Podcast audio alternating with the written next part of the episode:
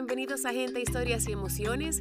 Mi nombre es Sixta Morel o arroba Sixta Lee con doble E al final, como puedes encontrarme en redes sociales. Me place que estés aquí escuchando las historias de cada semana. Ya estamos cerca del final de temporada, no puedo creer que solo nos quedan a partir de hoy tres episodios más, pero esos tres episodios vienen llenitos de historias. Hay dos de ellos que vienen con dos historias y el episodio final que sé que también les va a gustar muchísimo. Gracias por acompañarme. De inmediato nos vamos con la historia del día de hoy.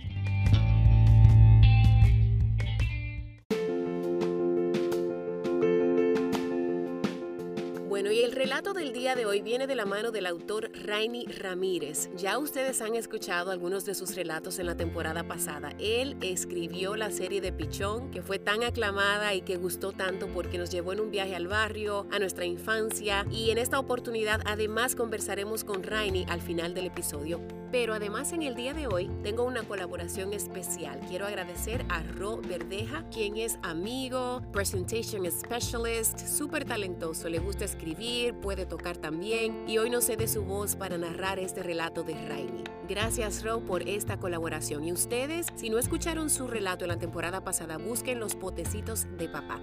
Ya sí, vámonos con la jauría de Rainy Ramírez en voz de Ro Verdeja.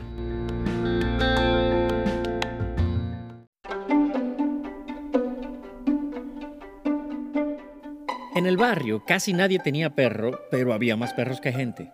Los había de toda clase, chiquitos y grandes, peludos y pelados por la sarna, viralatas y otros que daban la impresión de algún pedigrí, pero caídos en desgracia. Había unos mansos como palomas y otros enloquecidos por la rabia. Eran de nadie y de todos. Aparecían por todas partes. Debajo de las carretillas de pululo, en las galerías por la mañana, debajo de la sombra de las casas por la tarde, rondando la fritura del Rubio, la pollera de María, la carnicería de Tato, velando los mostradores de los colados en callejones y esquinas. Algunos terminaban adoptados de manera informal, o adoptaban ellos a alguno de los locos del barrio, pero la mayoría solo andaba por ahí, en jauría, buscando cómo matarse el hambre y el ocio. Los pleitos de perro eran espectaculares, casi siempre con una sola perra en celo y demasiados pretendientes. Los perros olfateando enloquecidos detrás de la presa, gruñidos, un coro de ladridos rabioso y se armó el rebú. Todo el mundo se quedaba en sus casas mirando de lejos cómo la jauría lujuriosa corría en un estado de delirio de un lado para otro, espantando a la competencia a mordidas hasta que el más persistente y calenturiento lograba separar a los demás de la presa. A los perros de mi barrio les debo mis primeras lecciones de sexología. No era raro salir a la calle y ver dos perros en pleno acto y a las doñas persignándose indignadas murmurando ¡Ave María Purísima! Entre dientes con los ojazos abiertos y tapándole los ojos a los tigueritos y tigueritas. Cuando dos perros quedaban pegados en el acto, un misterio biológico que nunca he logrado descifrar, se armaba un can y una voceadera anunciando el suceso. Salía todo el mundo corriendo a ver el show, en especial los tigueritos morbosos, y las viejas indignadas que salían a persignar los perros de lejos en defensa de la decencia y la moral del barrio, y a mandar a otros a que le echaran agua fría. Los perros dominaban las calles, y transitar por ellas en motores era un acto temerario que requería de valentía y destreza. Los perros salivaban al escuchar el estruendo de los mofles acercándose en la distancia y se ubicaban en formación esperando para volarle arriba a los motoristas que levantaban sus piernas y pateaban desesperados esquivando mordidas.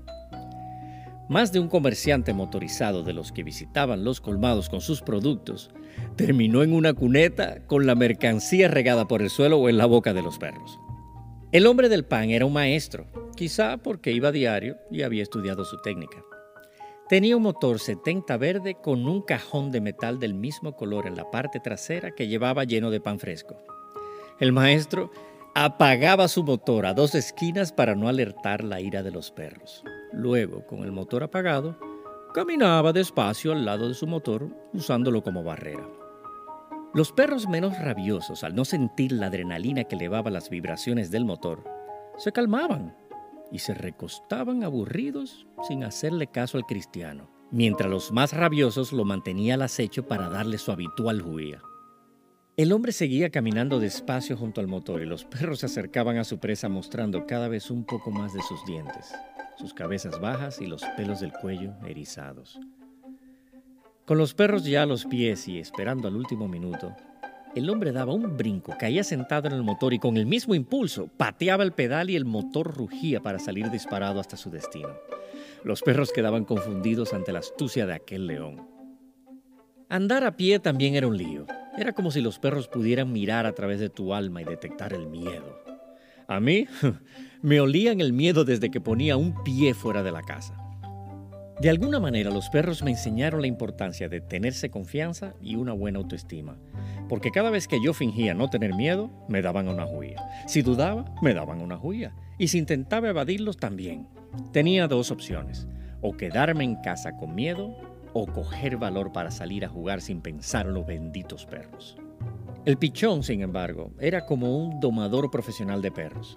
Yo podría jurar que hasta una reverencia le hacían los perros cuando él les cruzaba por el frente, seguro y sin miedo.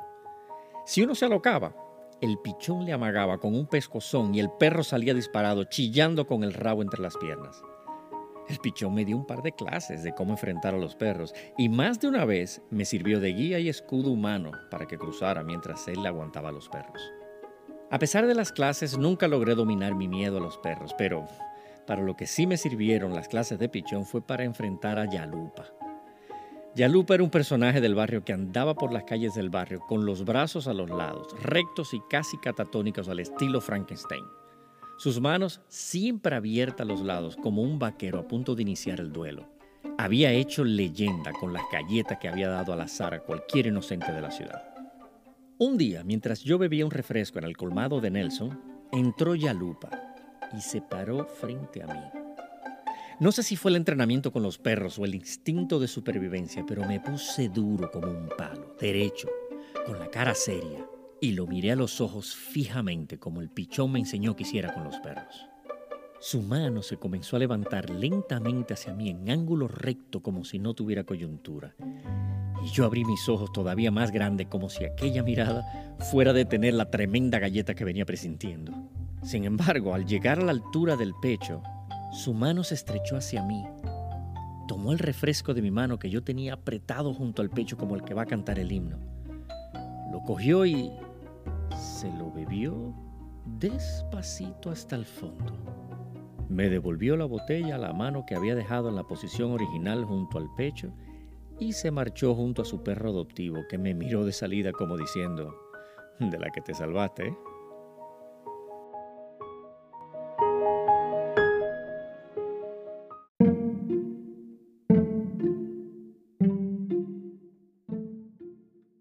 Bien amigos, y acabamos de escuchar La Jauría por Rainy Ramírez en una narración espectacular de Ro Verdeja, a quien agradezco esta colaboración para Gente, Historias y Emociones. Pero ahora me acompaña un hombre que ya en Gente, Historias y Emociones tiene historia. Conmigo Rainy Ramírez, autor de la serie de Pichón, que incluye San Andrés, La Pelota y La Jauría. ¿Cómo estás, Rainy? Muy bien, Sixta, muchas gracias por tenerme. Para mí es un placer. Rainy, qué chévere estos textos, o sea, vivir o revivir lo que uno vive en su infancia, yo creo que es una de las mejores cosas, y a veces como que nos olvidamos de eso, y cuando entramos a, a esos recuerdos, no hay forma de uno salir. O sea, yo me he ido al barrio donde vivía mi abuela, que era donde yo pasaba más tiempo en el ejido, de mi infancia a través de tus palabras. ¿Por dónde empezó ese deseo tuyo de, de hablar o de escribir de tu infancia?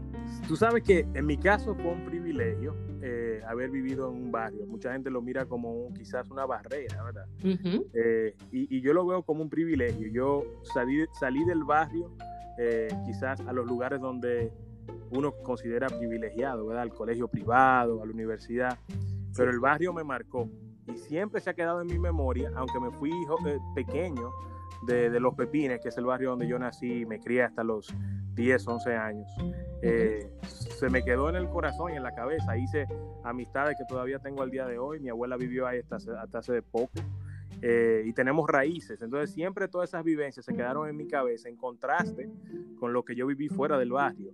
Y, uh-huh. y la verdad que la vida en el barrio es, es un universo, es muy folclórica. Y hay muy para cierto. Contar infinidades. Es muy cierto, es muy rico, o sea, hay de todo, desde, o sea, tú hablas en tus historias desde el Día de San Andrés, que es una tradición que ya como que se ha perdido, pero que todavía se queda en la memoria de mí. Yo tenía terror a salir en San Andrés, y a mí me encantó, como tú describías, ese miedo, pero además el deseo de salir a guerrearte con los muchachos, o sea, se aprende de todo, la sabiduría popular es tan rica en vocabulario, en la cultura en sí, la música, la apreciación, pero qué chévere que tú pudiste encontrar además un amigo que marcó esa etapa de tu vida y con quien todavía tú tienes contacto, ese personaje de Pichón, que sería como el eje central de todas estas historias. Háblame un poco de, de esos inicios de esa amistad con Pichón. Mira, así es, Sixta, es, es como doble la cosa. Pichón éramos los dos, ¿verdad? Éramos los dos niños pequeños de la misma edad, prácticamente con meses de, de diferencia de nacer. Eh, nos criamos con una pared de, de, de zinc de por medio. No sé si tú, no, no sé si tú recuerdas en los barrios, en el, sí. el barrio donde, donde tu abuela vivía, me imagino que era igual. Eh, las casas sí. estaban conectadas como por hojas de, de zinc en los callejones y, y era un universo. Tú te entrabas por una casa y tú salías a un mundo por atrás, ¿verdad? Sí. Nosotros vivíamos con una hoja de zinc de por medio y yo de mi casa se oía, la casa de mi abuela se oía todo lo que pasaba en su casa y viceversa, ¿no? Colábamos de un lado para otro y, re, y, y, y tuvimos esa amistad desde muy pequeñitos. Eh, me marcó porque igual el contraste de ver mi vida un poquito más privilegiada que la de él eh, sí. me hizo ver a mí temprano, eh, aún siendo muy pequeñito, yo vi cómo él, lo considero aún al día de hoy, un ser humano eh, físicamente más bien dotado que yo, más fuerte, eh, más capaz, muy inteligente, como niño era, era una Biblia, eh, y yo ver cómo las diferencias sociales entre mi mundo y su mundo, ¿verdad? Como se fueron a, se fue abriendo esa diferencia, y uno ve como esa diferencia va marcando los destinos de, de, de la sociedad, de la gente. Creo que eso es lo que más me ha marcado y por eso he querido contar su historia, porque aunque son jocosas en, en su mayoría, eh, claro. la intención es ir, ir, ir dejando el mensaje de cómo nuestras vidas se fueron separando, quizás de manera injusta eh, en cuanto a las oportunidades que yo tuve. Uh-huh. eh, y, seguimos, y seguimos en amistad. Yo soy el padrino de, de, de uno de sus hijos. Eh, no soy muy buen padrino, a decir verdad, pero... Son como esos padrinos que tú nada más conoces de, de, de nombre. Eh, bueno, mi padrino es así, mi padrino es así, ojalá que, sí, sí. que no hay que arreglar eso, hay que arreglar eso.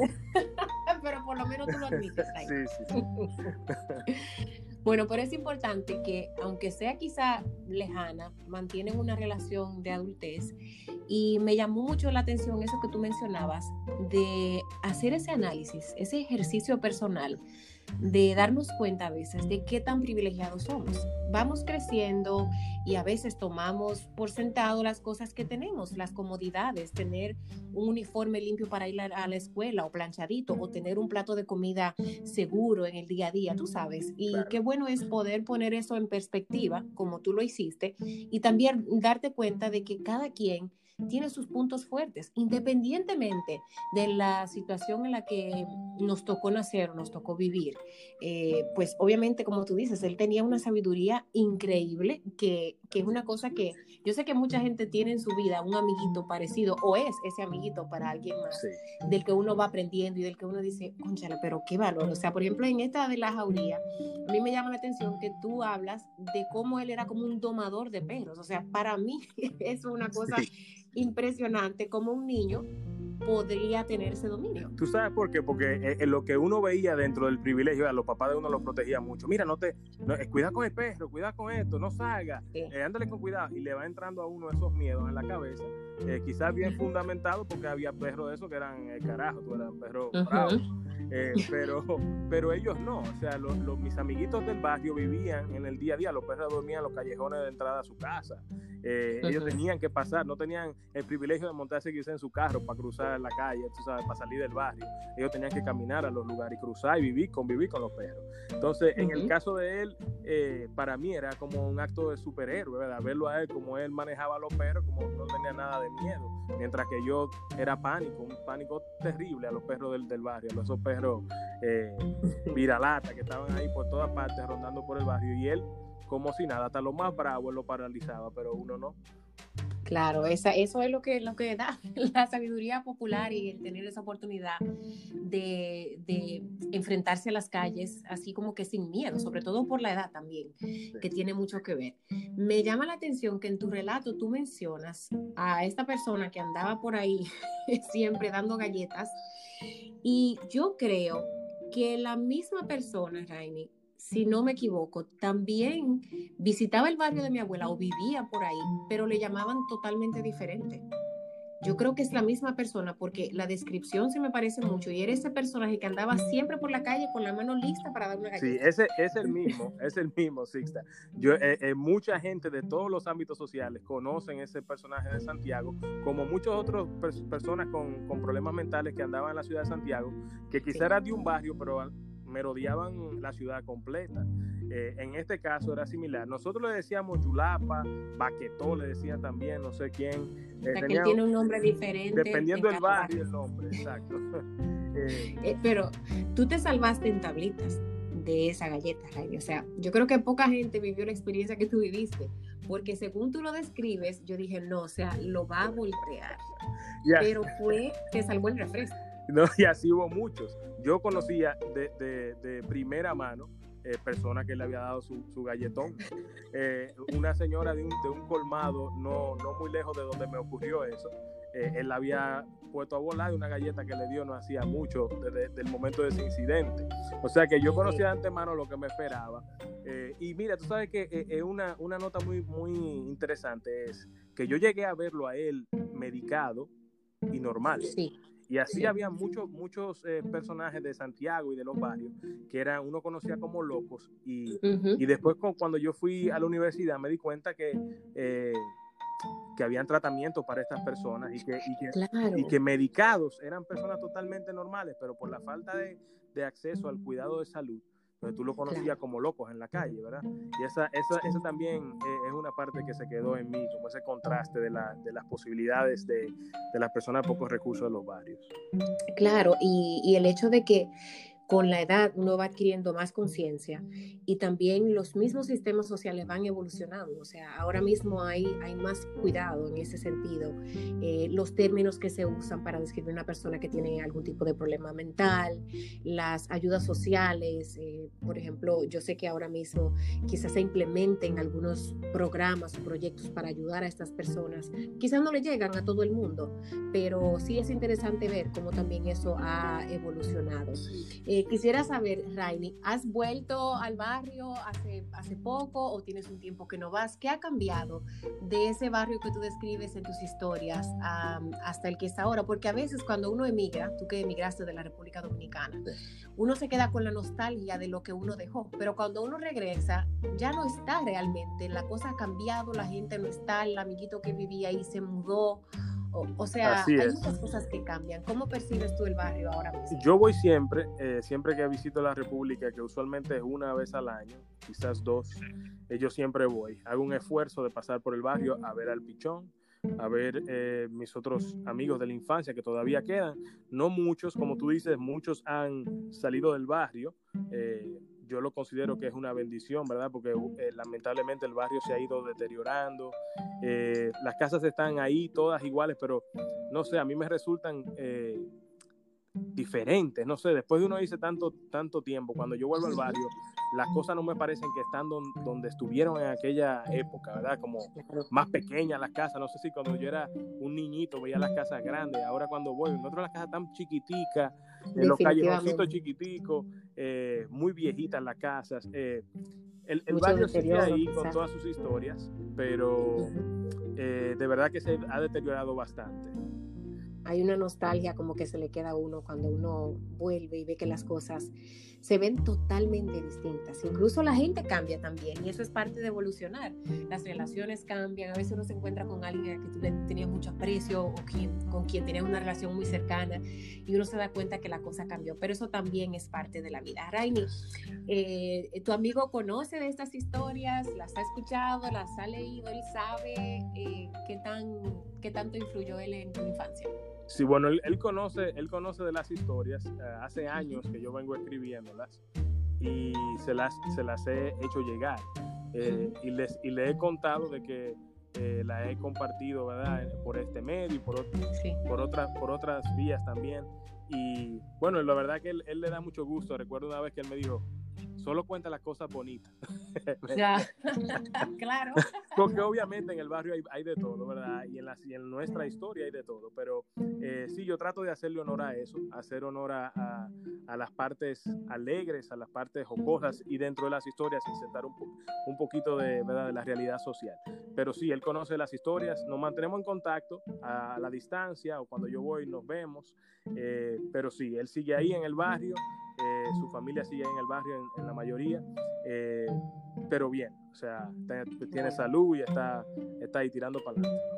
Bueno, eso es lo importante y me parece excelente eso que tú mencionas de, de también respetar la, la parte de, de, de su persona, o sea, de contar parte de su historia, las cosas que, que te marcaron positivamente, lo que te hace reír, porque como tú dices también todos tenemos luces y sombras y, y lo bueno es que, que podemos compartir esas cosas y aprender de esas cosas, pero que te enfocas más en la parte de la nostalgia y de retratar ese barrio, eso que te marcó de forma tan bonita. Rainy, ¿tienes alguna idea más adelante quizá de publicación ya formal de, de esto o algo que te ronde por ahí o vas a seguir escribiendo así sin, sin ningún compromiso, solo lo que te llegue a la mente? Eh, de verdad me divierte escribir como cuando me sale, eh, como que cuando, las veces que he intentado sentarme a darle formalidad me tranco. No sé, no, se le va la magia. Sí, se eso. me va la magia, ¿no? Quizás un... un un espacio de quince, veinte minutos eh, que me sale así de repente, eh, rindo más, como que me sale más orgánico y lo disfruto más. Entonces, no sé, yo creo que yo voy a dejar que las cosas caminen y si en algún momento, eh, bueno, se da la situación en que todas las historias se puedan conjugar y hacer de eso una publicación para que la gente la disfrute, pues sí, pero por ahora eh, disfrutando eh, lo libre, ¿verdad? Lo libre de escribir. Sí, me parece genial. Yo también siento que a veces cuando me pongo como reglas para el, el proceso creativo, me trabo y como que se le va la magia. Sí, Entonces, sí, sí. mientras más libre uno, que te llega algo en el momento y te acuerdas y te sientas y lo escribes y sale chévere. Como Así que uno es. Cumple con la parte creativa de ese momento. cien por ciento. Bueno, Rainy, me queda solo agradecerte por este momentito, por la conversación, por permitirnos irnos al barrio de nuevo, no solo a tu barrio de Los Pepines, que yo lo conozco, por cierto, sino al barrio de cada quien, al barrio de la infancia, esas memorias que, que tanto eh, agrado nos causan cuando nos vamos hacia ella. Muchísimas gracias, Rainy. Bueno, a toda la gente de Gente, Historias y Emociones, historias como estas, las que Rainy nos presta para compartirlas con ustedes, son las que hacen Gente, Historias y Emociones. Así es que gracias por la sintonía. Nos encontramos la semana que viene con otra historia más en Gente, Historias y Emociones. Hasta la próxima.